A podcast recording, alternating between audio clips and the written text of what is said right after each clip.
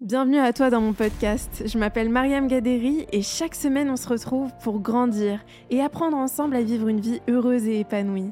Ici on parle de développement personnel avec des invités inspirants qui ont des histoires à raconter et de la sagesse à partager en masse. Si tu cherches des idées, des outils ou de l'inspiration pour reprendre le pouvoir sur ta vie et devenir la meilleure version de toi-même, alors t'es au bon endroit.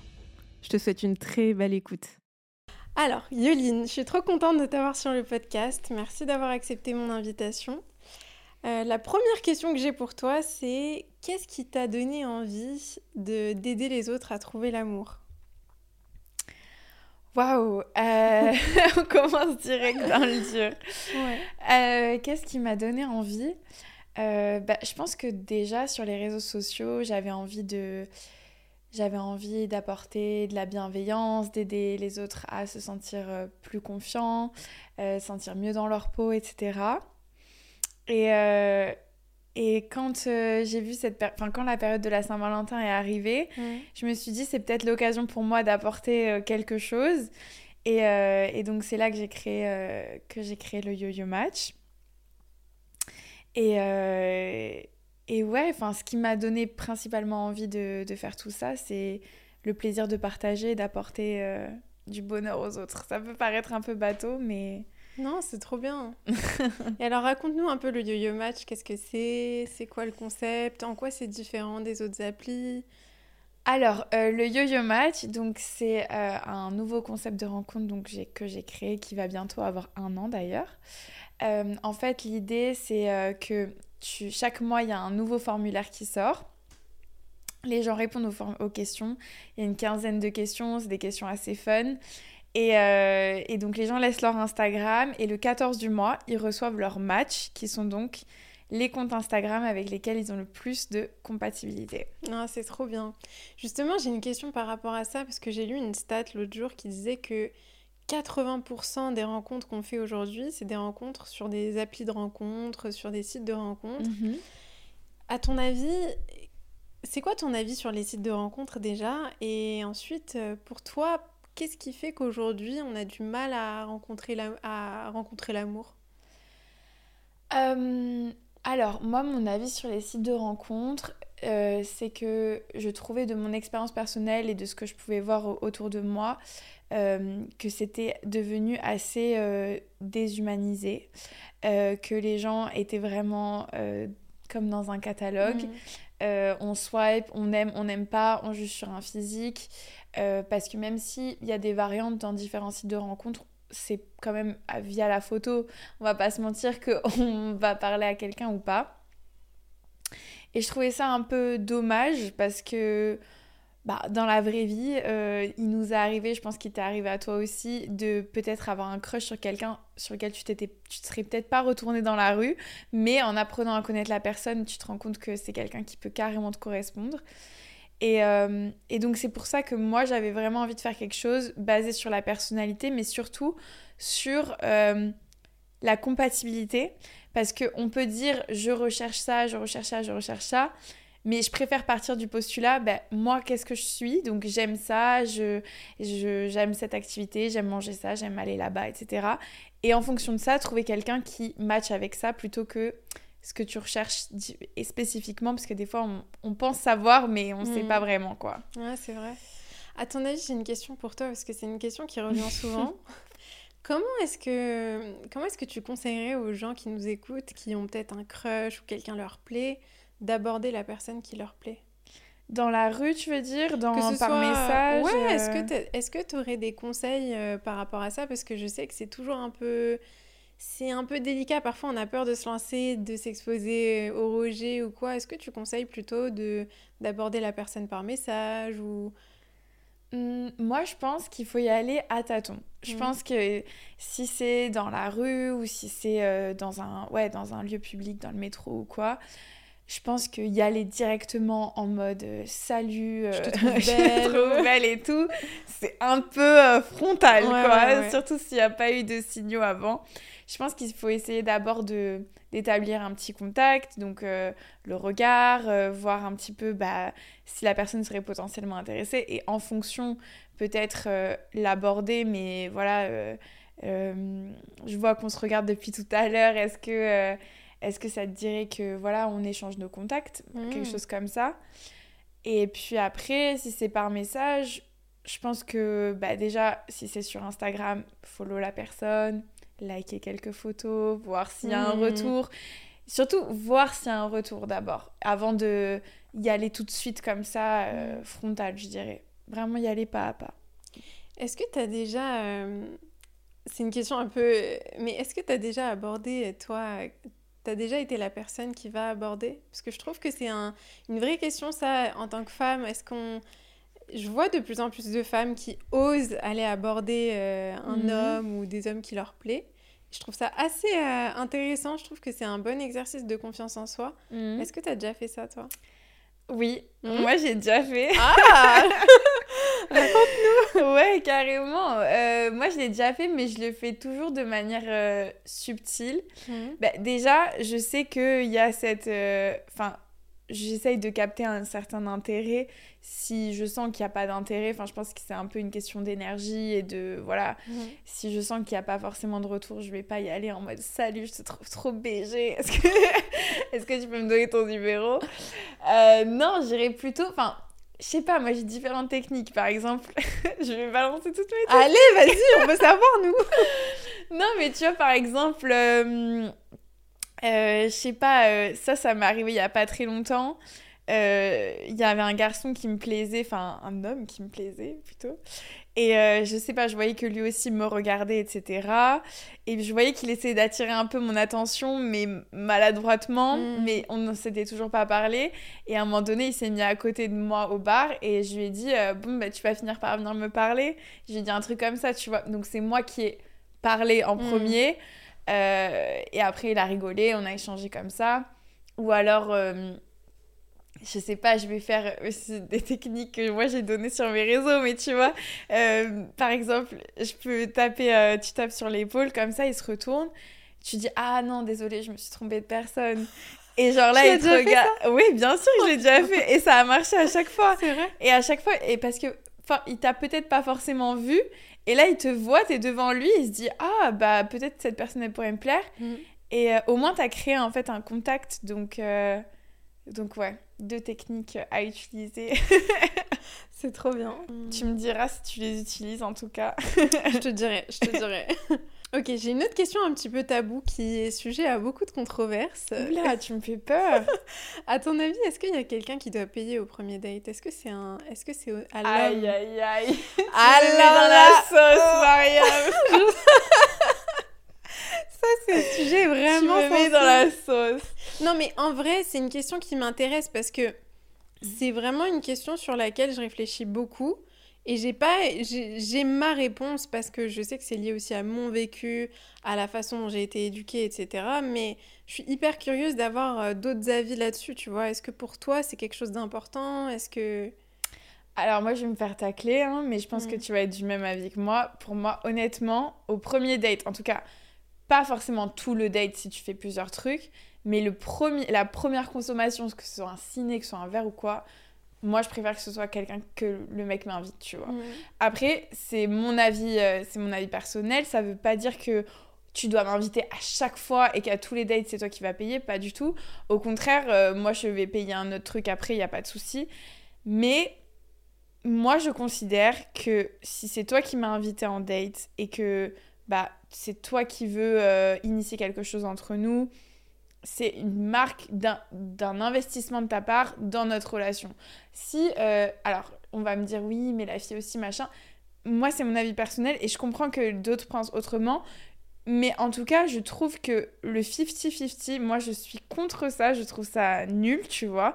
Je préfère à la limite inviter plutôt qu'on me dise on fait 50-50. Parce que pour moi, genre, le fait d'inviter, ça veut dire qu'on est ensemble, on, englobe notre. Enfin. Mmh. Enfin, ça peut paraître un peu bizarre, mais tu vois, on, on, on est ensemble, on englobe. Euh, enfin, c'est la même addition, tu vois. Alors que si on sépare, ça fait vraiment genre ton truc, mon truc. Et non, je, moi, j'aime pas. Je trouve mm. que ça veut dire que vraiment tu veux mettre une distance entre nous et. Euh, enfin, je sais pas, qu'est-ce que t'en penses, toi? Moi, je suis totalement d'accord. Mais en fait, c'est là aussi où il y a un. C'est que moi, je suis influencée par la par mon éducation, par la façon dont j'ai grandi, les modèles que j'ai reçus. Mhm. Donc pour moi, c'est... Je sais que si je suis totalement honnête, et je sais qu'il y a beaucoup de gens qui vont être dérangés par ce que je dis, mais si je suis à un date et que c'est la première fois que je rencontre euh, la personne ou quoi, et que et qu'on me laisse payer ou que l'homme il me montre qu'il n'est pas sûr de lui ou pas sûr de vouloir tout payer, enfin, il n'est pas entreprenant pour moi. En fait, c'est pas, pas une question d'argent, en fait, c'est une question de d'accord. être entreprenant, prendre les, les initiatives, prendre le lead et puis montrer une certaine stabilité, tu vois. Je suis totalement d'accord. En fait, je pense que ça n'a rien à voir avec le côté euh, financier, parce que moi, j'ai pas de problème par rapport à ça, à payer machin. C'est pas ça le problème. Je pense que c'est plus un trait de personnalité. Genre, moi, je suis attirée par des hommes qui sont euh, entreprenants, qui, comme tu as dit, qui vont prendre les choses en main, qui vont, euh, qui vont euh, être enfin force de proposition, etc. Et euh, que ce soit dans, dans, dans l'organisation de choses à faire ensemble et tout. Et aussi dans ça, parce que si, si là, tu, tu le fais pas, je sais pas. Moi, ça me. Ça montre pas l'image de quelqu'un qui veut vraiment s'investir et qui veut. Voilà, euh, je sais pas, entreprendre quelque chose entre Mhm. nous, quoi. Ouais, totalement, totalement. Bah après, je sais qu'on va nous tomber dessus pour, pour cet avis qui peut paraître un peu arriéré, mais d'un autre côté, je sais pas, enfin. Je sais pas. Je trouve que nous, on s'investit, on est là, on, est- on fait le make-up, on fait la tenue, on fait. On, est, on se met au max et. Vas-y, euh, non, on va couper cette partie. Dis-moi, dis-moi. Non, mais retour sur investissement, tu peux me payer le coca quand même, tu vois. Non, mais franchement, non, mais c'est vrai qu'on on s'investit de fou quand même, parce que entre les cheveux, le maquillage, c'est trop, c'est trop. Après, Euh, on le fait pas pour eux, on le fait pour nous, mais quand on va Mais, aller voir ok, un mec, on se met au max. Non, mais c'est sûr, mais enfin. J'avais vu un TikTok là-dessus d'une fille qui disait non mais parce qu'on on rigole, on rigole du truc, euh, tu sais, euh, les comptes sont pas bons, Kevin. Tu sais, tu m'invites au McDo alors que moi je paye mon truc, machin. Mais c'est vrai, enfin, ouais. Franchement, le coût de la vie pour une femme, c'est pas du tout le même que pour un homme. Mm. Enfin, quand tu, enfin, quand tu dois faire tes, tes cheveux, tes trucs, euh, enfin, je sais pas, ça coûte cher et tout. Et t'as un mec qui est là, qui vient en jogging et qui te dit, vas-y, on fait 50-50. Mais frère, c'est bon.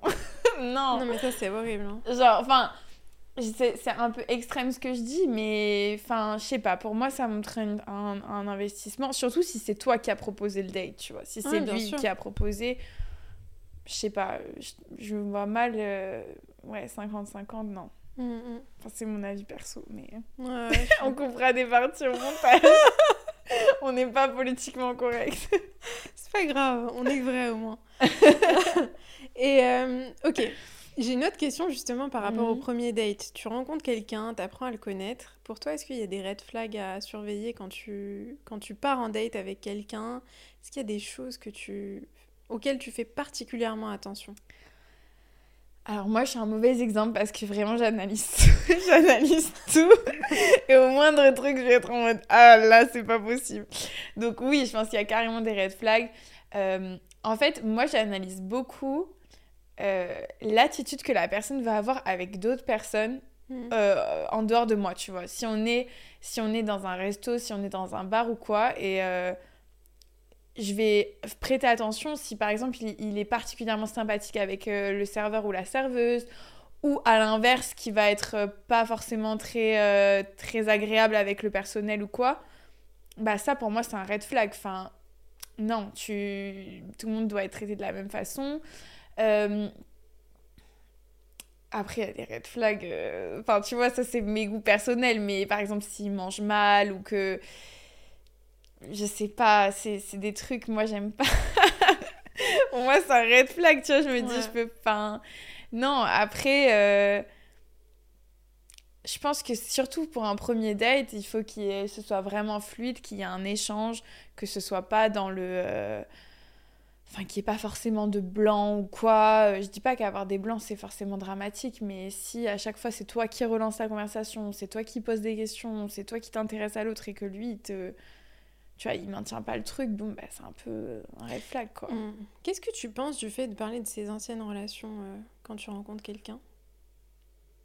Ah, pas au premier date, hein. Moi, pour moi, c'est un red flag de fou.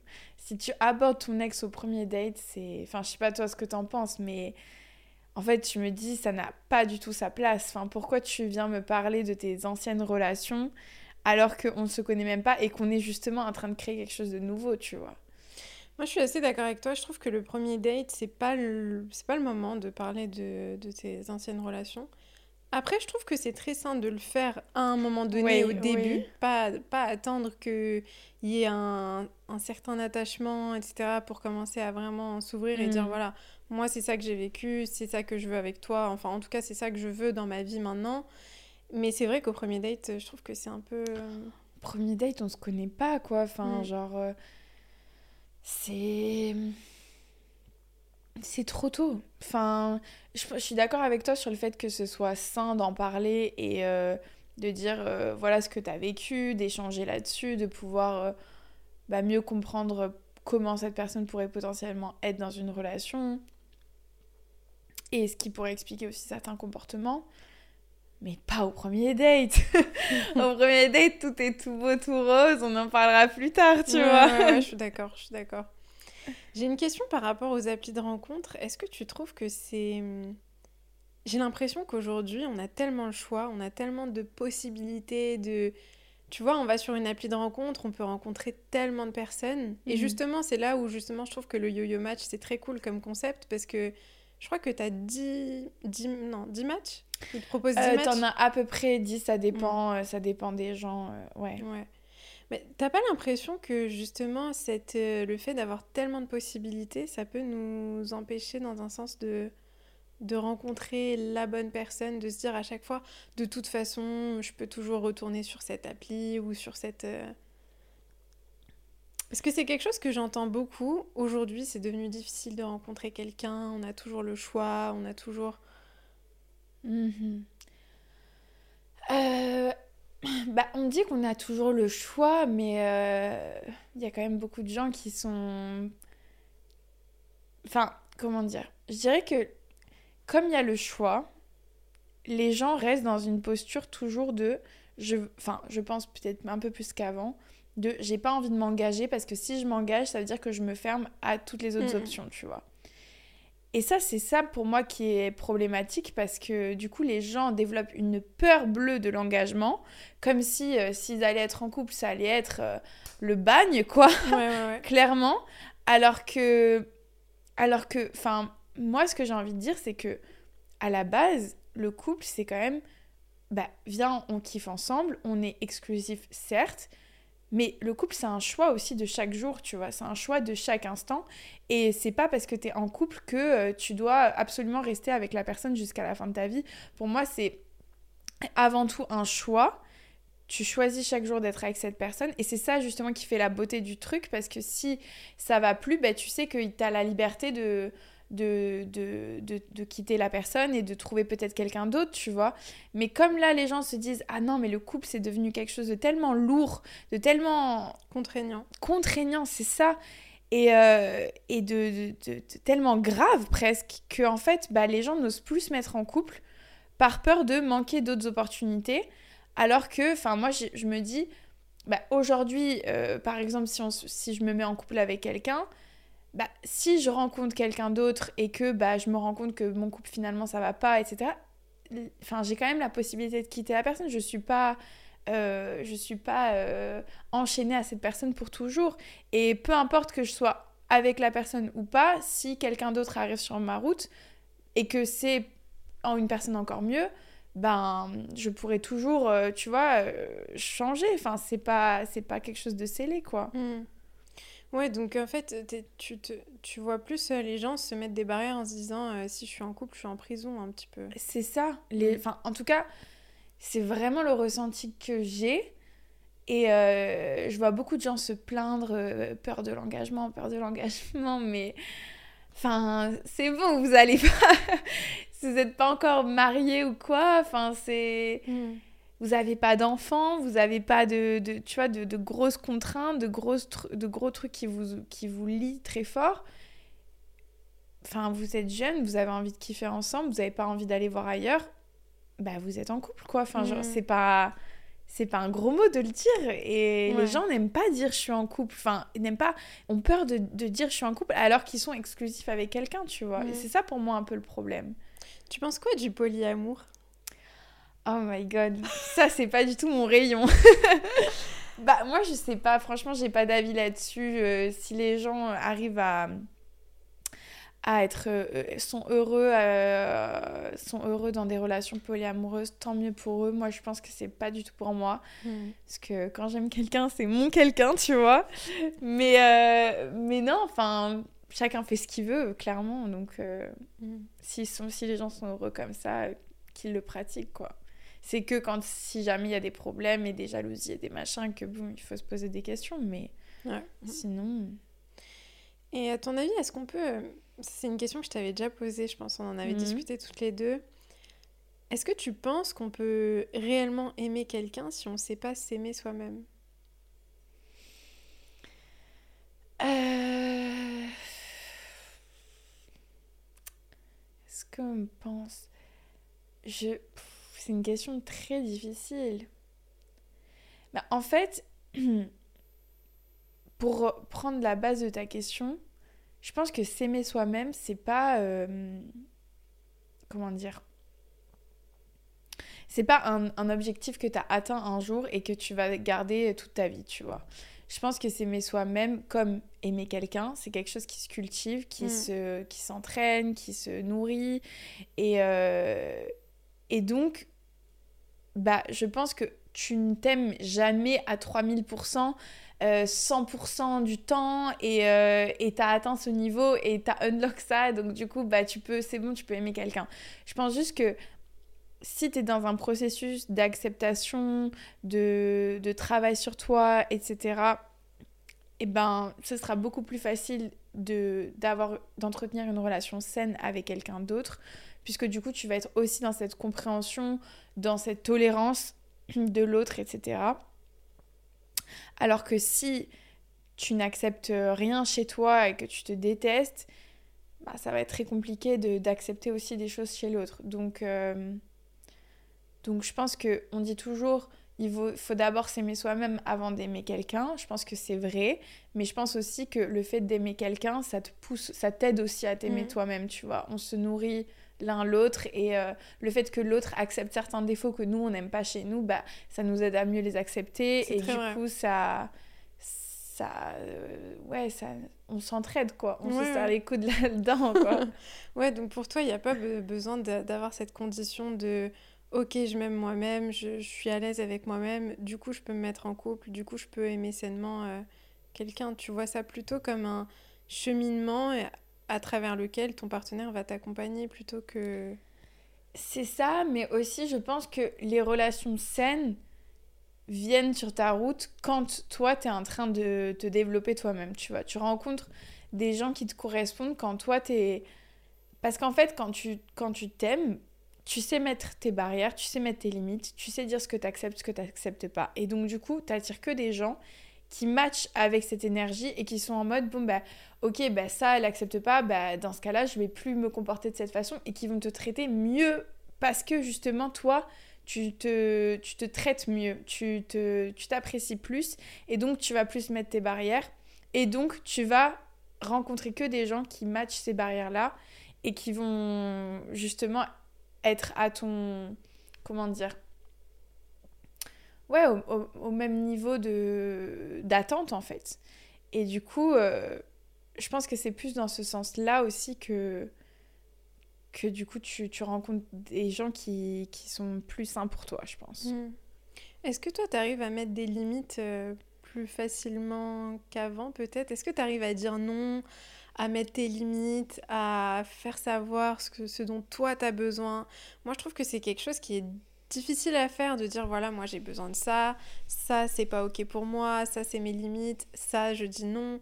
Tu vois, enfin, en tout cas, moi, c'est quelque chose sur lequel je travaille encore beaucoup aujourd'hui. Est-ce que tu arrives maintenant à, mettre tes limites? C'est très difficile, mais déjà j'arrive à mieux l'identifier. Tu vois, par exemple, euh, là récemment, il y a une personne avec qui, euh, avec qui j'ai changé pas mal. Et, euh, Et en fait, euh, bah, les plans se sont annulés une fois, deux fois, trois fois. Et c'est quelqu'un que j'apprécie vraiment et que j'ai vraiment envie de voir. Mais en fait, je me suis rendu compte à un, moment donné, je me suis dit, mais en fait, Yoline, là, tu es en train de te mettre toi-même en attente, tu es en train de faire passer ses priorités, ses, son planning, son emploi du temps avant le tien, puisque du coup, toi, tu te rends disponible pour cette personne. Et je me sentais pas mal, pas bien, parce que je me disais, mais oh, je me sens pas bien, je comprends pas pourquoi, je... Et là, tu vois, je me suis dit, mais non, maintenant, non. Genre, certes, j'ai très envie de te voir, j'ai vraiment envie de passer du temps avec toi, mais je vais pas me rendre disponible à la dernière minute pour toi parce que euh, juste c'est mes limites en fait, c'est mes mmh. barrières et même si j'ai vraiment envie de te voir et que j'aimerais te prioriser, eh ben non, je vais me prioriser d'abord moi. je t'ai prévenu que par exemple, ben, j'avais besoin d'être prévenue euh, longtemps à l'avance pour pouvoir m'organiser. Si tu me préviens dernière minute, bah non, je vais pas accepter, tu vois. Alors que il y a une partie de moi qui dit mais si quand même ce serait trop bien etc je me dis non c'est pas il y a mon moi qui, qui m'aime plus que cette relation qui va dire non ce n'est pas bon pour toi sur le long mm. terme parce que là tu es en train de te trahir toi-même tu es en train de trahir tes limites pour quelqu'un. Alors certes ça va être bien sur le moment mais après tu vas regretter parce que tu vas te dire bah en fait je me suis mis moi-même de côté pour cette personne et ça valait pas le coup tu vois. C'est tellement vrai et ça me fait penser, tu sais, à toutes les fois où on va... Même par exemple, si tu as un date et que la personne, elle arrive super en retard ou que à chaque fois, elle annule au dernier moment ou par exemple, euh, je sais pas, quelqu'un doit venir chez toi et la personne, elle te fait attendre toute la soirée. Et mais tu as tellement envie de la voir que en fait, c'est ce besoin d'attention, d'affection que tu vas mettre en priorité avant tes limites, avant tes besoins plus profonds, c'est-à-dire le besoin d'être respecté, d'avoir de la considération, etc. Et du coup, c'est vraiment trop bien que tu réussisses à mettre ce besoin d'être respecté et de te respecter toi-même avant le besoin de d'avoir de l'affection de la personne. Bah, je te cache pas que c'est pas facile. C'est pas facile, ouais. c'est que c'est pas facile, mais c'est sûr que, en fait, euh, c'est du court terme ou du long terme. Et, euh, et en fait, je me dis que quoi qu'il arrive, si je me mets de côté maintenant pour avoir de l'affection, bah en fait ce sera toujours comme ça parce que après c'est un engrenage puisque tu te dis ah ben comme j'ai accepté ça, ben du coup je peux accepter plus et la fois d'après bon ben finalement c'est pas si grave et en fait petit à petit je trouve que c'est comme ça que tu perds confiance en toi et que tu te perds dans la relation parce que du coup tu finis par accepter d'abord ça puis en fait un peu plus, un peu plus, un peu plus et tu finis par accepter des trucs que tu n'aurais jamais accepté avant parce que tu as accepté ce petit truc au début. Et, euh, et je pense qu'il faut aussi faire comprendre à la personne que telles sont mes limites. Si tu les respectes pas, peu importe qui tu es, tant pis, tu vois. Mhm. Parce que peu importe qui tu es, ça ne me convient pas. Donc c'est toi finalement qui manage le truc parce que c'est toi qui dis où est la limite. Et il faut la respecter dès le début. C'est ça qui est bien, euh, c'est un bon conseil de, de, se dire dès le début, il faut apprendre à mettre ses limites, que ce soit dans une relation amoureuse ou dans tout type de relation, de montrer à l'autre dès le début ce qu'on accepte et ce qu'on n'accepte pas. C'est ça. Et pour moi, c'est vraiment ça, s'aimer, parce que on a peur de dire non, on a peur de blesser, on a peur de que les autres comprennent pas, euh, que. Mais c'est juste, euh, ouais, non, c'est juste, c'est ma limite tu, tu la connais, euh, tu me préviens. Et ça, je pense que ça, c'est un truc que beaucoup de gens de notre génération vivent. Ce truc de bah, pas forcément prévenir à l'avance, d'annuler à la dernière minute. Enfin, tout ça, je pense juste, voilà, si toi, tu as besoin d'être organisé, as besoin, tu planifies dans ta semaine un moment pour quelqu'un, Enfin, c'est important quand même pour toi. Tu as, pris de ton temps. Ton temps, c'est la chose qui est, la plus précieuse pour toi.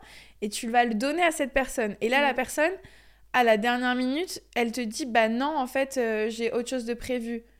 Bah très bien, mais alors la prochaine fois, bah je, je te fais plus confiance, tu vois. Enfin, je t'ai alloué quelque chose d'important pour moi. Enfin, là, c'est ça dépasse ma limite, tu vois. Mm. Après, je dis pas non plus d'être archi rigide et, et, de virer tout le monde de ta vie à la moindre, à la moindre occasion. Mais juste, il faut savoir, voilà, ça, je, je, peux accepter certaines choses, voilà, je peux être patiente et tout. Mais à un stade, euh, non, désolé, je j'accepte plus, quoi. Pourquoi, à ton avis, on a autant de mal à mettre des limites? Ah, Parce que parce que je pense qu'on nous a toujours appris qu'il fallait être euh, complaisant et qu'il fallait être. Euh, il fallait, euh, je sais pas, toujours faire en sorte que tout le monde soit content, tu vois. Et pas décevoir les gens. Et, et du coup, bah, je pense qu'on a tendance à facilement se mettre de côté, à se plier en quatre, etc. pour satisfaire les autres. Alors que c'est pas forcément nos envies. Et, euh, et je pense que c'est un travail que beaucoup de gens font actuellement, c'est de se dire, mais en fait, non, je suis plus un enfant qui doit faire euh, plaisir euh, à la famille, qui doit faire plaisir à ses frères et sœurs, qui doit faire plaisir à, à tout le monde.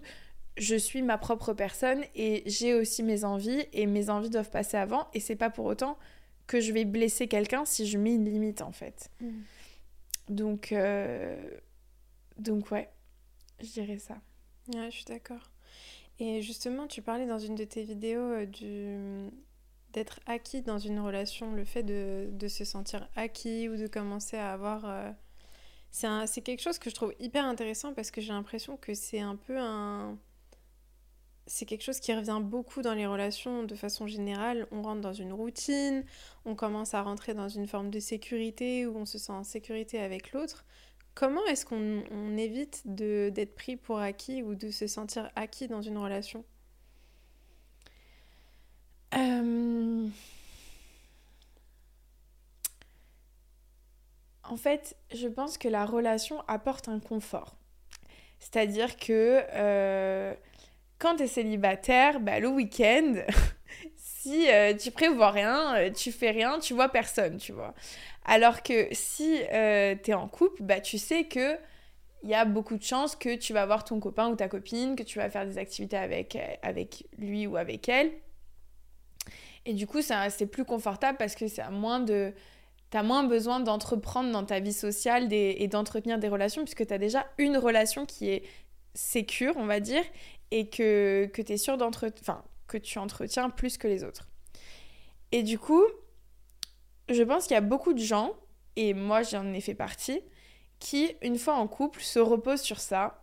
Donc se disent, bah, comme j'ai déjà un contact social et j'ai déjà de l'affection et j'ai déjà euh, une, relation euh, qui est aussi une relation amicale, parce que forcément ton partenaire c'est aussi ton ami, ton confident et tout. Bah, du coup que tu vas te reposer sur ça et tu vas dire bah, j'ai pas forcément j'ai besoin de voir moins de monde qu'avant puisque du coup j'ai déjà quelqu'un. Et en fait, petit à petit, dans cet engrenage, tu vas moins voir les autres, tu vas moins voir tes amis, tu vas moins sortir aussi, parce que tu vas dire, ouais, ça sert à rien que j'aille en soirée ou quoi, puisque enfin, je préfère passer euh, euh, mon samedi soir avec mon copain ou ma copine, etc. Et en fait, bah, petit à petit, tu vas te t'engouffrer dans le couple, alors que le couple se nourrit des deux individualités. Il y a toi, la personne, et le couple. Et sauf que si tu. Si toi, tu, tu, enfin, tu vois, plus tu te rapproches, plus tu deviens le couple, il n'y a plus personne pour nourrir, pour nourrir le couple sainement, puisqu'il n'y a plus d'individualité. Je sais pas ah, si tu vois ce que je veux dire. c'est intéressant ce que tu dis. Parce qu'en fait, la personne, elle est attirée par euh, ton individualité. À la base, si vous vous êtes rapprochés, c'est parce qu'elle aimait ta personnalité, elle aimait ton lifestyle, elle aimait ta manière de voir les choses. Sauf que si toi, tu t'es complètement effacé au pro... Enfin, t'as oublié qui t'es... C'est ça. Tu te, c'est une fusion dans le couple, bah du coup, il n'y a plus ton individualité et donc t'es, enfin, le couple est asphyxié. Je sais pas si tu vois ce que je, veux dire. Je vois très bien ce que tu veux dire. C'est hyper intéressant comme euh, perspective parce que c'est quelque chose qu'on fait inconsciemment. C'est ça. ouais. C'est ça parce que en fait, petit à petit, tu vas parce que tu vas tu vas vouloir tellement être tout le temps avec ton dans ton couple et tout que du coup tu vas en oublier ton individualité, mais ton individualité qui a créé le couple. Et donc du coup, tu vois, c'est un cercle vicieux qui fait que bah, après, tu es asphyxié et en fait, tu te retrouves dans une situation où tu passes quasiment tout ton temps avec ton partenaire, tu vois plus trop tes amis, mais finalement, c'est pas tant un problème que ça, puisque c'est ce que tu voulais mais tu sens que ben, un moment donné, vous êtes un peu trop l'un sur l'autre. Il euh, y en a un qui commence à prendre ses distances, il y en a un qui est un peu pris pour acquis. Et du coup, ben, ça, ça crée quelque chose de malsain. Donc je dirais de toujours se rappeler que à la base, tu es une, personne euh, à part entière, que tu as aussi tes centres d'intérêt en dehors du couple, et que le fait de maintenir ça, c'est ça justement qui va apporter de la fraîcheur, qui va apporter de la nouveauté dans le couple, et qui va faire que ta relation sera saine, quoi. Totalement, ouais, je suis totalement d'accord. Non, mais c'est intéressant ce que tu dis. Et je me posais cette question aussi par rapport au fait d'avoir besoin d'espace, tu vois. Pour moi, mhm. c'est hyper important dans un couple qu'il y ait de l'espace, que chacun ait son espace. Toi, t'en penses quoi? Parce que, comme tu dis, quand tu rentres dans une relation, t'as envie d'être tout le temps avec la personne. Mhm. Mais c'est pas forcément ce qui est sain et bénéfique pour la relation. C'est quoi ta vision de du besoin d'avoir de l'espace dans un couple Est-ce que pour toi, c'est important de pas se voir tous les jours? C'est important de de, mon point de vue, c'est important d'apprécier les moments où on se retrouve. Euh, en fait, ça, bah, déjà, ça dépend des personnes, parce qu'il y a des gens qui aiment bien euh, voilà, avoir chacun euh, leur grand espace mm, mm. et se voir peu, d'autres qui ont besoin d'être toujours ensemble, etc. Je pense que ce qui compte surtout, c'est que quand tu passes du temps avec l'autre, que ce soit du temps de qualité. Parce qu'en fait, t'as beau passer du... As beau être avec la personne, si tu passes pas du temps de qualité, enfin. T'es pas vraiment avec elle. T'es pas avec elle, exactement. Et il euh, y a beaucoup de gens qui euh, vivent ensemble, qui se mettent ensemble, qui vivent ensemble.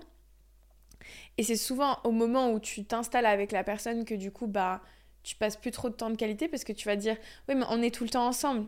Mais en fait, non, on n'est pas ensemble. Enfin, on arrive tard, machin. On passe plus du temps ensemble comme quand chacun habite euh, l'un enfin, chacun chez soi et qu'en fait du coup quand vous voyez vous faites quelque chose ensemble vous créez des souvenirs ensemble c'est pas du tout la même chose que bah voilà d'arriver tard le soir euh, de manger rapidos ensemble et puis après d'aller se coucher tu vois c'est pas du tout la même chose et, euh, et du coup ouais c'est souvent là que que je pense euh, se créer cette dynamique de routine alors la routine ça peut c'est pas forcément négatif à mon sens hein, mais une routine un peu relou quoi j'ai envie de dire et, euh, et qu'en fait, tu as perdu bah, cette étincelle puisque du coup, tu passes plus du temps de qualité. Et la base, c'est le temps de qualité. Et tu prends aussi la personne pour acquise euh, à ce moment-là. C'est ça, mm. c'est ça. Et quand tu plus peur de... Enfin, je dis pas qu'il faut vivre dans l'angoisse constante de perdre la personne. Mais tu vois que tu as quand même ce truc de... Ah, je suis contente de... Je suis contente de l'avoir. Ah, ça mm. fait longtemps. Euh, ah là là, tu m'as manqué. Enfin, alors que ça se trouve, tu l'as vu à 3 heures, tu vois, mais, mm. mais que tu as ce truc de Ah, tu veux en savoir plus, quoi. Tu... Et puis tu es curieux parce que quand tu es tout le temps avec la personne, bah, vous avez plus rien à vous raconter puisque vous vivez déjà tout ensemble. Après, c'est mon avis, il y a des gens qui vivent tout ensemble et ça se passe mm. très bien, tu vois. Mais euh, je sais pas que, que, ouais, il y a des trucs que vous pouvez. Vous, je bégaye.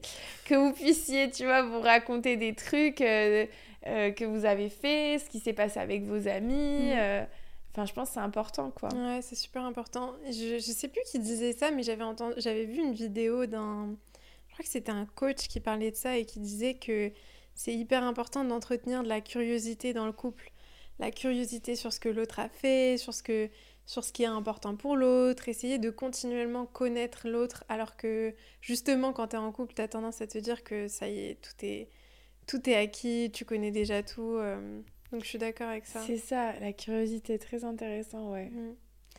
J'ai une petite question par rapport aux ruptures amoureuses. Les ruptures, on adore. Est-ce que tu as déjà eu une rupture qui t'a beaucoup appris euh, sur toi-même? Oui, oui, oui. Euh, oui, j'ai eu une rupture assez importante. J'ai mis pas mal de temps à m'en remettre, honnêtement. Euh, mais, euh, mais ouais, parce que je pense que toutes les ruptures, même si c'est des micro-ruptures, parce que mm. je parle de, de, de, de bébé rupture, tu vois, même quand tu as eu un crush et que ça s'est pas fait, etc., je pense que tu peux quand même apprendre de cette rupture. Enfin, peut-être pas autant que les grosses ruptures, mais quand même. C'est juste que chaque rupture, je pense, t'apporte énormément parce qu'en fait, tu vas tu vas chercher à comprendre, tu vas voir pourquoi tu as eu tel comportement, qu'est-ce qui, quelle est la dynamique qui s'est créée, pourquoi euh, ça fonctionnait pas forcément. Et, euh, et, souvent, ça en revient au même schéma de pris pour acquis, de, euh, de passer trop de temps avec la personne mais pas du temps de qualité, de ne plus apprécier les moments ensemble. Donc, euh, donc ouais, justement, cette rupture, elle m'a poussée à voilà, faire ce travail d'introspection, de me demander quels aussi étaient vraiment mes besoins, quelles étaient mes limites, qu'est-ce que j'allais accepter, qu'est-ce que j'allais plus accepter. Et, euh, et je pense que oui, toute rupture est, bénéfique. Et j'avais vu un truc aussi, une fois, une fille qui disait euh, qu'en fait, euh, sa, sa mère lui avait dit euh, Je suis contente que tu te sois séparée, enfin, je suis contente pour toi que tu aies une rupture. Elle comprenait pas. Elle dit Mais en fait, tu comprends pas que la rupture, c'est genre le moment où tu vas être le plus focus sur toi-même parce que du coup, tu, tu, vas te dégager tellement de temps, tout le temps que tu passes avec ton partenaire, tu vas l'avoir pour toi et c'est le moment où tu vas devoir bah, voilà, découvrir des nouveaux hobbies, découvrir des nouvelles choses, peut-être voyager. Et tu vas te focus à 100% sur toi. Donc, mmh. euh, donc c'est vraiment une période qu'il faut que tu vas finalement mettre à profit. Ouais, c'est vrai que c'est des moments où on est en grande introspection euh, sur nous-mêmes. C'est quoi tes conseils pour ceux et celles qui nous écoutent s'il y en a qui sont en train de vivre une rupture et qui se disent... Euh, parce que moi, je sais que j'ai eu une grosse rupture qui m'a vraiment, vraiment fait souffrir. Et quand j'étais dans ce moment de rupture, je me rappelle que j'avais cette sensation de... Quand est-ce que ça va se Quand est-ce que la douleur, elle va partir? Parce que là, j'en peux plus. C'est tous les jours, j'avais mal au cœur, en mmh. fait. Et Aujourd'hui, je suis totalement d'accord que c'était la meilleure chose qui aurait pu m'arriver. Je ne serais pas la personne que je suis aujourd'hui si j'avais pas vécu cette rupture. Hmm.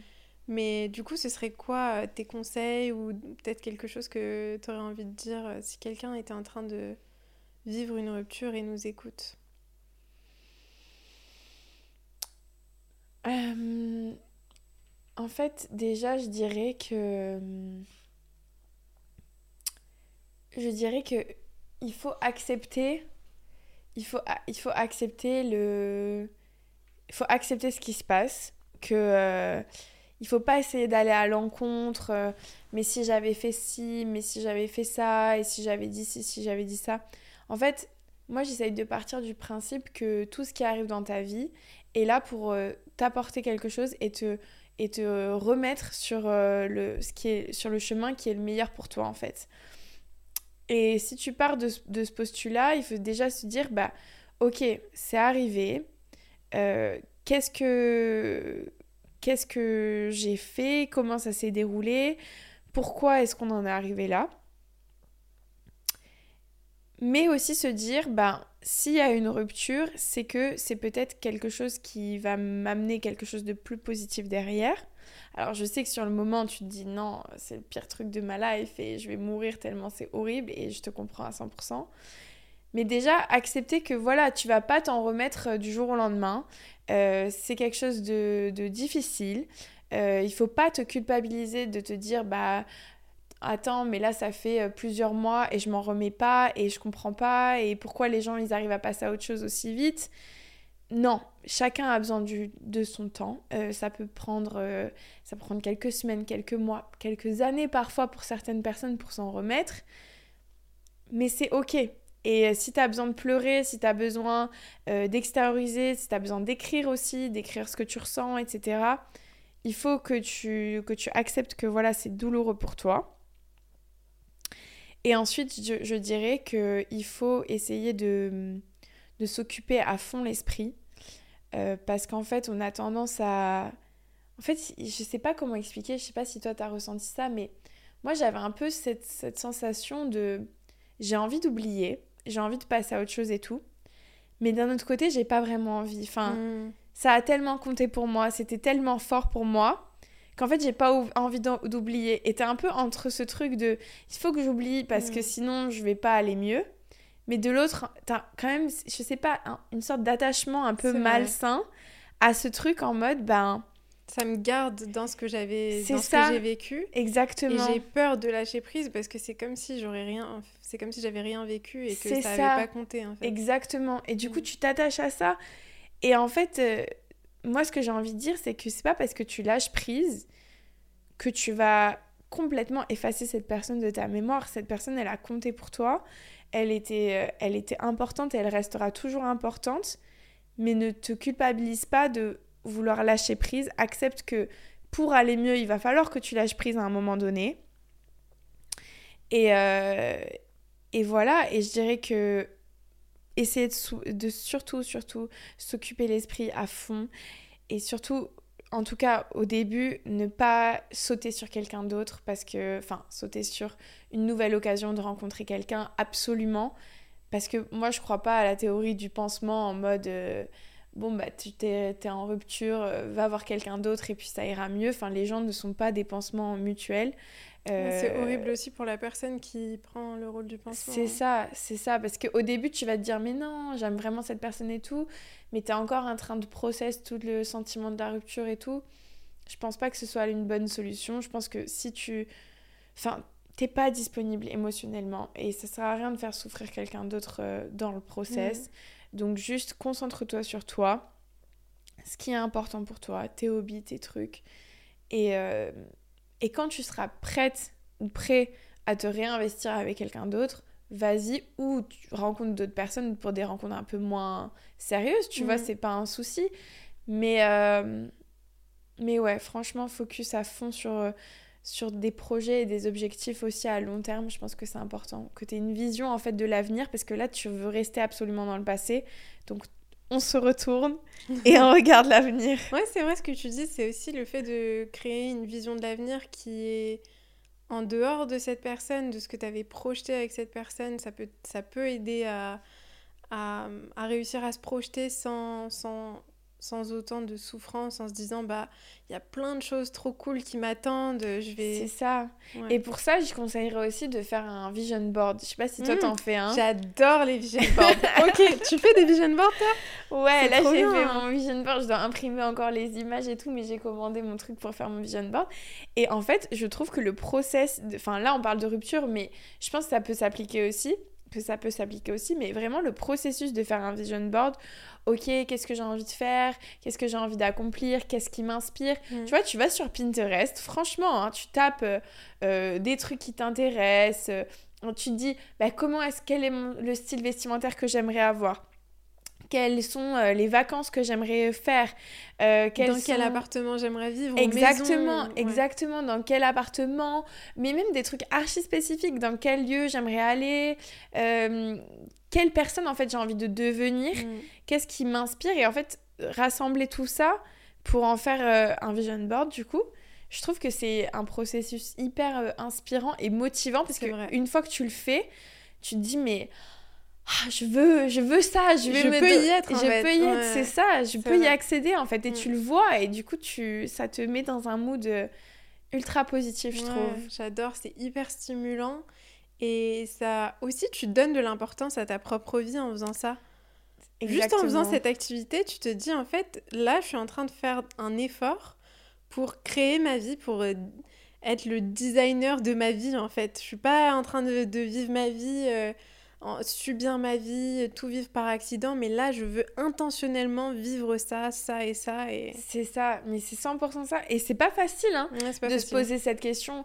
Mais en fait, qu'est-ce que je veux vraiment euh, Où est-ce que je veux aller Qu'est-ce que je veux faire Qu'est-ce que je veux devenir? C'est une question assez compliquée, mais après, ça vient comme ça. Mais exactement, je trouve que tu as cette sensation, cette empowering mm. de reprendre le contrôle sur ta vie. Et, euh, et, de vraiment pouvoir te projeter dans quelque chose qui t'inspire, quoi. Et ça, vraiment, je trouve ça génial. Donc, surtout, je pense, vraiment, euh, à l'issue d'une rupture, faire un visionnement, je pense que ça peut être une super idée. Ouais, je suis d'accord avec toi. C'est la première fois que j'entends ce conseil, mais je trouve que c'est un très bon conseil. c'est trop cool. Go faire des vision boards. Allez Vous n'avez pas besoin de rupture pour ça, hein. même si vous êtes un peu down, faites des vision boards, c'est trop bien. C'est une bonne pratique, je suis d'accord avec toi. Alors, j'ai une petite euh, tradition à la fin du podcast. Mhm. Je vais te poser des questions. Euh, la première question, c'est quel est l'impact que tu aimerais avoir sur les autres? Euh, En fait, moi, j'aime bien quand je suis avec quelqu'un que quand je l'ai vu, il se sente énergisé, tu vois. Il, il, est confiance en lui, il est rigolé, il est passé un bon moment. Euh, donc ouais, un impact... Euh, tu veux transmettre cette énergie. C'est ça, transmettre une énergie positive, que les gens se sentent bien, mm. c'est ce qui compte pour moi. Mais c'est ce que tu fais déjà, hein, franchement. Euh. Merci, Mariam. ok, la deuxième question, c'est si tu avais la petite Yoline devant toi, qu'est-ce que tu lui dirais? Oh, Mariam, oh tu me des questions euh, Je dirais que... Ah, je dirais que ça va pas toujours être facile, qu'il y aura des choses compliquées qui vont arriver sur son chemin, mais qu'elle est beaucoup plus forte que ce qu'elle croit, qu'elle va s'en relever, qu'elle va transcender ça dans quelque chose de beaucoup plus grand, beaucoup plus positif, et que, euh, et que tout est sur son chemin pour une raison, et que c'est grâce à tout ça qu'elle va qu'elle va euh, s'épanouir plus tard quoi. c'est un beau message. C'est un très beau message. Et du coup, si tu avais la Yoline de 80 ans devant toi, tu penses qu'elle te dirait quoi? Tu penses qu'elle te donnerait quel conseil? Vas-y. Ouais? Ouais, vraiment. Je pense qu'elle dirait euh, fonce quoi, fonce tête baissée, enfin tête baissée.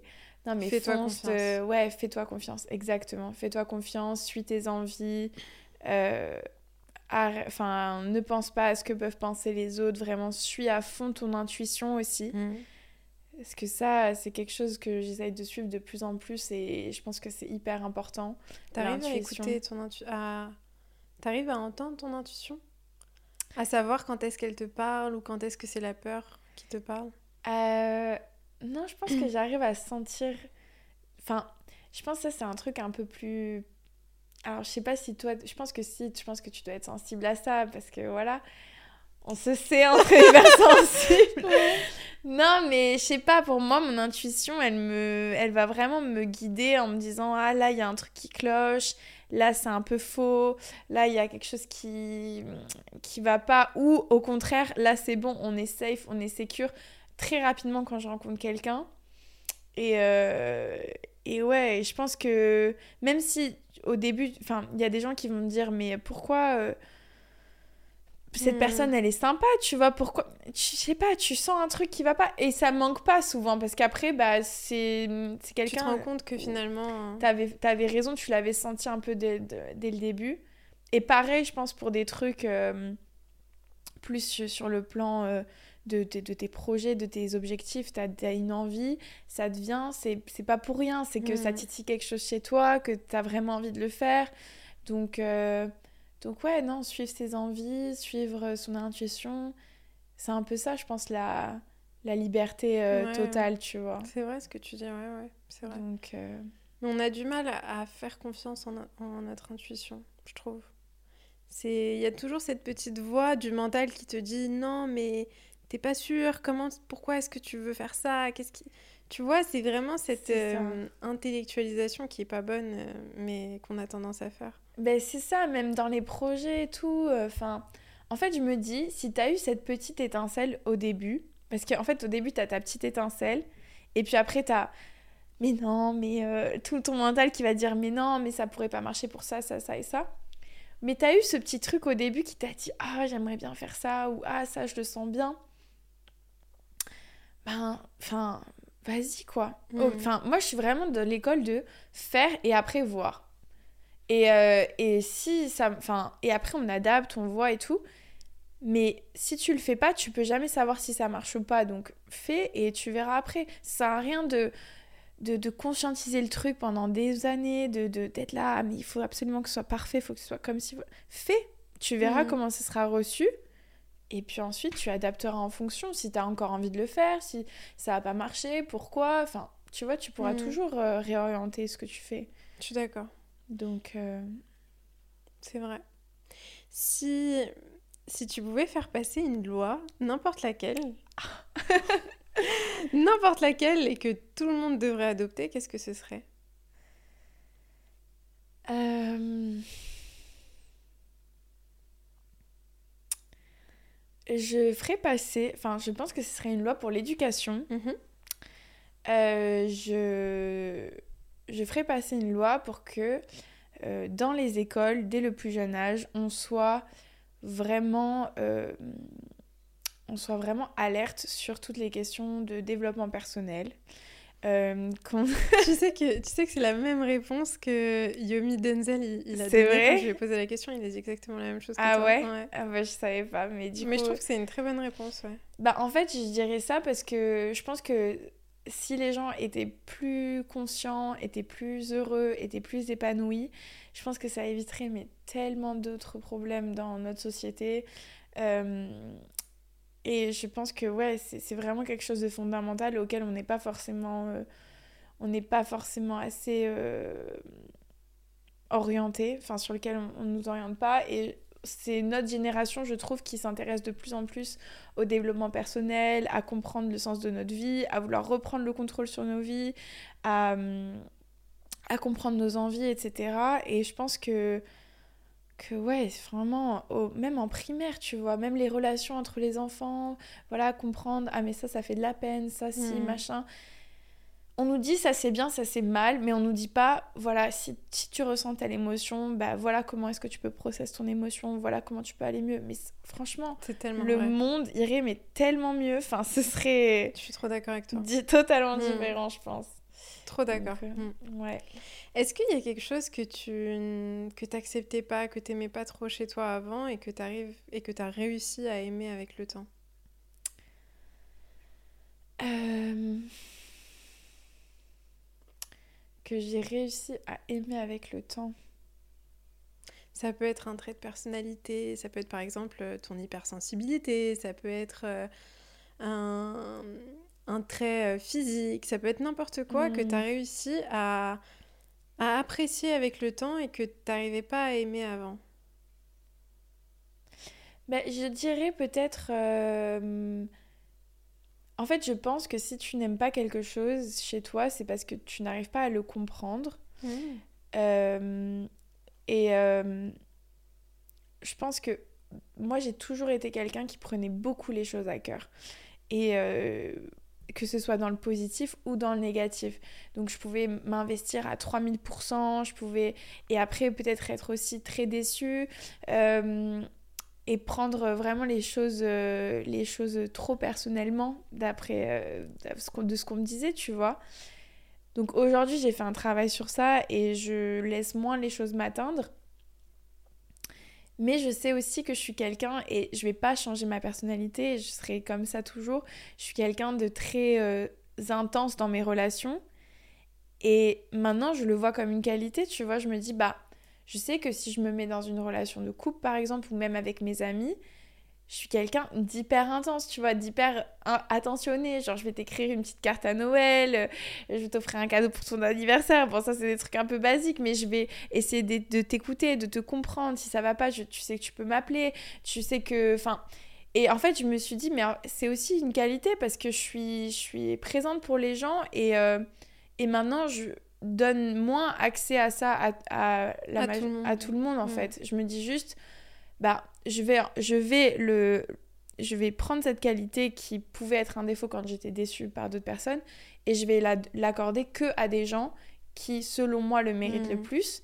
Et comme ça, ben, j'ai pas cet autre côté qui est de bah, forcément être déçu parce qu'il n'y a pas forcément de retour de l'autre côté et tout. Donc juste, euh, ben, je dirais que l'aimer, c'est la comprendre et, et l'adapter en fonction euh, de ton mode de vie. Je suis d'accord, ouais, ouais, c'est intéressant ce que tu dis. Euh, je suis totalement d'accord. Euh. Je, me reconnais beaucoup dans ça. Ah ouais? Franchement, ouais, ouais. J'étais beaucoup comme ça aussi. Et je trouve que quand on est dans la, résistance et dans le rejet, on se dit pourquoi t'es comme ça, pourquoi tu fais ça? On cherche pas, au contraire, à avoir de la compassion envers nous-mêmes et se dire, bah en fait, euh, ça part d'une bonne intention. Si tu veux donner autant aux autres, c'est une hmm. bonne chose, tu vois. Mais ouais, c'est intéressant ce que tu dis parce que c'est vrai que finalement, au lieu d'essayer de, supprimer ça chez soi, on peut simplement l'adapter de sorte à ce que ça nous serve au lieu que au lieu de nous C'est ça, exactement, mm. exactement. En fait, on peut pas pour moi on peut pas supprimer des trucs chez nous. Enfin, il y a des trucs qui sont enfin, on peut on, peut s'améliorer mais on peut pas supprimer carrément un trait de caractère. Enfin, mm. c'est ta manière de faire, il faut que tu l'acceptes et mais juste essaye de voir comment tu peux l'adapter, comment tu peux euh, la tourner à ton avantage. Euh, euh, Et en fait, je pense que plus tu es dans l'acceptation, plus le changement se fait simplement, quoi. Parce Mm. que si t'es comme t'as dit dans la résistance, en mode non, j'aime pas ça chez moi, il faut que ça change, Mm. bah t'es toujours dans le combat intérieur, quoi. Donc Ouais, c'est pas, c'est vrai. c'est pas positif. Et toi, tu dirais quoi d'ailleurs? Ah, c'est une bonne Je question. pose les ah. questions Euh, moi, qu'est-ce que je dirais? Une chose que j'aimais. Bah justement, je dirais mon, ma sensibilité. Avant, je me trouvais trop sensible, je me trouvais... Tu sais, je me suis fait harceler à l'école, et quand j'étais... Enfin, que ce soit en primaire, même au collège, je me suis fait harceler. Et je me disais à chaque fois, Mariam, c'est parce que t'es t'es trop, t'es trop sensible, t'es trop gentille, t'es trop... Je me trouvais trop gentille, en fait, quand j'étais petite. Et je me, j'ai rejeté cette partie-là de moi à un, à un moment donné parce que je me suis dit, en fait, je peux pas continuer comme ça. Il faut que je, faut que je devienne dure, il faut que je devienne méchante et tout. Et en Mm. fait, je me suis un peu forgé une carapace qui, qui était pas moi du tout, tu vois. Et euh, avec le temps, je me suis rendu compte que j'étais pas forcément le problème, en fait, tu vois. Que le problème, il venait pas forcément de, de moi. Et donc, euh, je pense que, ouais, j'ai appris à aimer ça chez moi, à aimer ma sensibilité, à aimer le fait que je sois quelqu'un de généreux. Et puis, de toute façon, il y aura toujours des gens qui, en- qui essaieront d'en tirer avantage. Et il y aura aussi des gens qui sauront apprécier ça et qui sauront euh, cultiver ça avec moi au lieu de, de, de l'utiliser contre moi, tu vois. Donc, en fait, je dirais, ouais, ma- mon hypersensibilité, ma, ma générosité, ma gentillesse. On dirait que je me jette des fleurs, mais c'est franchement, c'est des choses qui m'ont fait souffrir à un moment donné. Mm. Donc, euh, ouais. Mais ça me touche beaucoup que tu parles de, de harcèlement. C'est vrai? Euh, bah oui, parce que moi aussi, un petit vrai? peu, oui.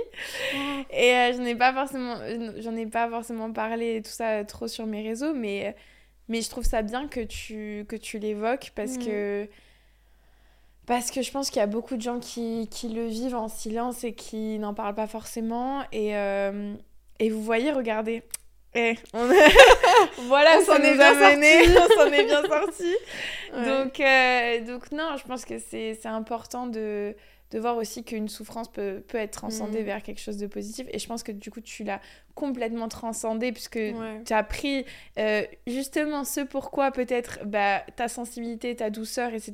Et Mhm. tu l'as fait exploser euh, Ouais, aux yeux du monde entier, tu vois. Donc, tu as vraiment pensé. transcendé ça, tu vois. Et c'est ça qui est hyper intéressant parce Mhm. que tu l'as tu l'as tellement assumé Ouais. que tu l'as... Ah, c'est intéressant, tu vois, j'avais jamais pensé à ça euh, sous cet angle-là. Mais c'est vrai, non, c'est vrai, avec, avec du recul, euh, ouais, c'est vrai. Mais pendant longtemps, c'était c'était une grosse source de souffrance, tu vois. Enfin, jusqu'à récemment où je me disais, mais, euh, mais je donne tellement, je donne tellement aux autres. Qu'est-ce qui se passe? Pourquoi je donne autant? Pourquoi les gens sont différents? Pourquoi est-ce que les gens sont tellement absorbés euh, sur eux-mêmes? Enfin, en- enfin, ils sont tellement, tellement focalisés sur eux-mêmes. Pourquoi est-ce que je suis pas plus comme ça, etc. Tu vois, c'était une vraie source de souffrance et finalement, je me suis juste rendu compte que j'ai pas envie d'être comme ça. J'ai pas envie d'être quelqu'un qui qui pense qu'à soi tout le temps. C'est bien d'être, euh, de se mettre au centre de sa vie. Je trouve ça hyper important, hyper sain. Mais juste chercher à prendre et à tirer avantage des autres, c'est quelque chose que, que je trouverais jamais. euh, Mais est-ce que tu penses pas que le, enfin, toi, tu, tu, tu, ta manière de prendre, c'est justement de donner. Tu vois, de voir Mm. que ce que tu as fait. Parce que moi, je me suis posé cette question à des moments, tu vois, parce que tu ressens quand même une immense satisfaction quand tu vrai. sens que tu as pu aider quelqu'un, Mhm. que ce que tu as pu dire, ça a pu vraiment lui faire changer d'avis, lui redonner confiance. Tu en tires aussi une Mhm. satisfaction personnelle. Donc, est-ce que toi, tu vois, c'est pas la manière dont toi tu te nourris finalement Mhm. et dont toi tu. Bah, ça, c'est l'éternelle question de est-ce qu'il y a des actes, comme, comme on dit, euh, selfless, tu vois, est-ce qu'il y a des actes qui sont Hmm. dénués totalement d'égoïsme ou d'intérêt personnel? Je pense pas, je pense qu'on a, enfin, je pense qu'on on va forcément on va forcément recevoir en donnant. Tu vois, c'est comme euh, là, euh, pour Noël, je réfléchissais à ça parce que quand j'ai fait les cadeaux de Noël, Mhm.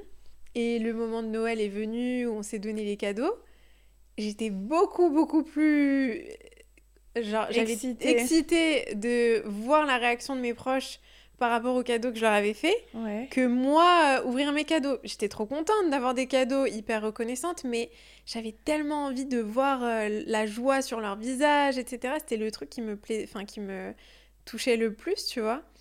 Et je me suis dit, euh, on prend tel, enfin c'est tellement de bonheur de donner pour nous-mêmes, donc forcément ça nous apporte quelque chose. Mais pour moi il y a une différence entre tu prends sans en fait finalement tu peux prendre sans rien donner quand tu donnes et que ça te et que ça te fait un retour derrière c'est que du positif pour les deux personnes mmh. alors que si tu es devant moi et que je pense juste à comment est-ce que je peux tirer avantage d'elle comment est-ce que je peux prendre qu'est-ce qu'elle peut me donner qu'est-ce que je peux gagner d'elle sans rien lui donner en retour mmh. au contraire je trouve que si si tu si es dans l'optique de donner et qu'en même temps tu sais que tu vas prendre en donnant, bah c'est super, les deux personnes gagnent, tu vois. Hmm. Ouais, je vois ce que tu veux dire. Je vois ce que tu veux dire. Je sais pas ce que tu en penses. Bah, ma mère m'a toujours dit la main qui la main qui donne est toujours au-dessus de la main qui reçoit. Hmm. Et dans ce sens, enfin peu importe la situation, pour moi, c'est toujours le plus important, c'est de, de, de, donner. C'est de donner. Mais justement, quand tu es dans cette dynamique, c'est important, je pense, de pas. De, de quand même pas s'oublier et de, de, de, savoir à qui donner, surtout. Ouais, je suis d'accord avec toi. Mm. Parce que, comme tu as dit, tout le monde veut recevoir et euh, mais tout le monde n'est pas prêt à, à, à donner en retour. Et je dis pas que quand tu donnes, il faut absolument attendre un retour. Mais il faut savoir aussi, on en revient aux limites, il faut savoir jusqu'à quand tu es prêt à donner mm. et quelles sont tes limites avant que bah, toi tu te sentes épuisé en fait, d'être toujours la personne qui va s'investir le plus, d'être toujours la personne qui va donner, qui va être à fond et qu'en face il y a moins d'investissement. Et c'est mm. pas. Euh, être égoïste ou en demander trop parce qu'on a tendance à nous enfin souvent ce qui est marrant c'est que les gens qui donnent le plus ont l'impression d'en demander trop aux autres quand ils mmh. demandent le minimum tu vois. C'est tellement vrai ça. Et euh, c'est trop vrai. C'est trop vrai. Et là tu te dis mais pour moi enfin en fait tu donnes tu donnes mais est-ce que aussi tu donnes pas en te disant ben je vais mériter de recevoir à un moment donné. C'est ça. Mmh. parce que tu vois moi ça me fait penser à ma dernière relation ou genre. Euh, et il y a, a quelqu'un qui m'a dit ça un jour. En fait, j'étais beaucoup dans, dans, les cadeaux. Tu vois, j'adore faire plaisir, j'adore faire des, faire des cadeaux, tu vois, comme toi, t'as dit. Euh, tu vois, j'allais penser à euh, aller acheter des gâteaux à la pâtisserie pour faire un goûter. j'allais penser, quand j'étais dans le magasin, je voyais un truc qui me faisait penser à lui. J'ai acheté, je lui offrais, tu vois. Et en fait, je me disais, mais fait, finalement, est-ce que c'est pas moi qui aimerais recevoir les cadeaux? Enfin, je lui ai donné mmh. des cadeaux, tu vois, tout le temps. Mmh.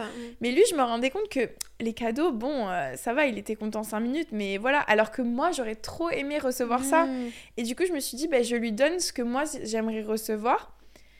Et après, je me suis dit, ah, mais en fait, est-ce que j'aime vraiment donner ou est-ce que c'est je fais pour lui ce que j'aimerais que lui fasse pour moi? Je sais pas si c'est hmm. clair. Bah tu vois, je suis hyper enfin je trouve ça trop intéressant parce qu'il y a quelque chose que je dis souvent et j'en parlais avec ma sœur, c'est que tu vois, on parle des langages de l'amour. On dit qu'il y a le langage euh, euh, tu peux avoir un langage de l'amour où euh, c'est des actes de service, tu vas rendre des services, ou ça va être tu vas faire des cadeaux, donc ça va hmm. être plus dans, dans, le matériel, mais dans la démonstration physique. Et pour moi, en fait, ce que j'ai analysé de ça, c'est mon langage d'amour, donc la manière dont je montre mon amour, c'est la manière dont j'aimerais le recevoir. C'est ça. Très souvent, tu vois. Donc si par exemple, j'ai vraiment tendance à faire des cadeaux et pour moi c'est hyper important les cadeaux, bah, c'est peut-être qu'à un certain niveau, j'aimerais le recevoir de la même manière ou bien si pour moi, bah, c'est hyper important de rendre des services, de d'aider mes proches ou d'aider mon partenaire à solutionner des problèmes. Bah, peut-être que j'aimerais exactement qu'il fasse la même chose avec moi, tu vois. Et du coup, je pense que c'est ça. Je pense qu'on a... Ah, mais c'est 100% ça, c'est 100% ça. Et je pense que c'est important, comme tu as dit, de l'identifier et de, de voir aussi en fonction de ton partenaire quel est son langage de l'amour et comment vous pouvez ajuster ça, tu vois. Parce que peut-être que vous avez des langages de l'amour différents et euh, tu vois, par exemple, les paroles valorisantes, bon, moi, tu vas me complimenter tous les jours. bon, c'est, je vais pas ne pas être contente, mais c'est pas ce qui va me faire le Mm. plus plaisir. Alors que me rendre service ou avoir une petite attention envers moi, me laisser un petit mot ou des trucs comme ça, Mm. ça va me faire mille fois plus plaisir, quoi. Bah oui. Donc, euh, donc ouais, je pense que c'est ça. Il faut savoir identifier ton langage de l'amour, comme tu as dit, et, et le communiquer. Communiquer, c'est important. Je suis d'accord. Trop bien. Bah, franchement, j'ai adoré discuter avec toi. Où est-ce qu'on peut te trouver? Ouais, On peut te trouver sur TikTok, Instagram? C'est ça, TikTok, Instagram, euh, sur yoyobdt. Vous pouvez aussi suivre le compte YoYo Match euh, sur Instagram. Et, euh, et ouais, non, c'était un réel plaisir. Beaucoup moi de questions. Tu m'as mis dans la sauce, Mariam. On va me traiter de michto parce que j'ai dit que j'ai dit que je voulais être invitée, mais, Mais non, t'inquiète. toi aussi pas. tu l'as on est dit. dans la On même est sauce, on est dans la même sauce. Ok, merci beaucoup, Yoyi. C'était trop bien. Merci beaucoup. Ciao, ciao.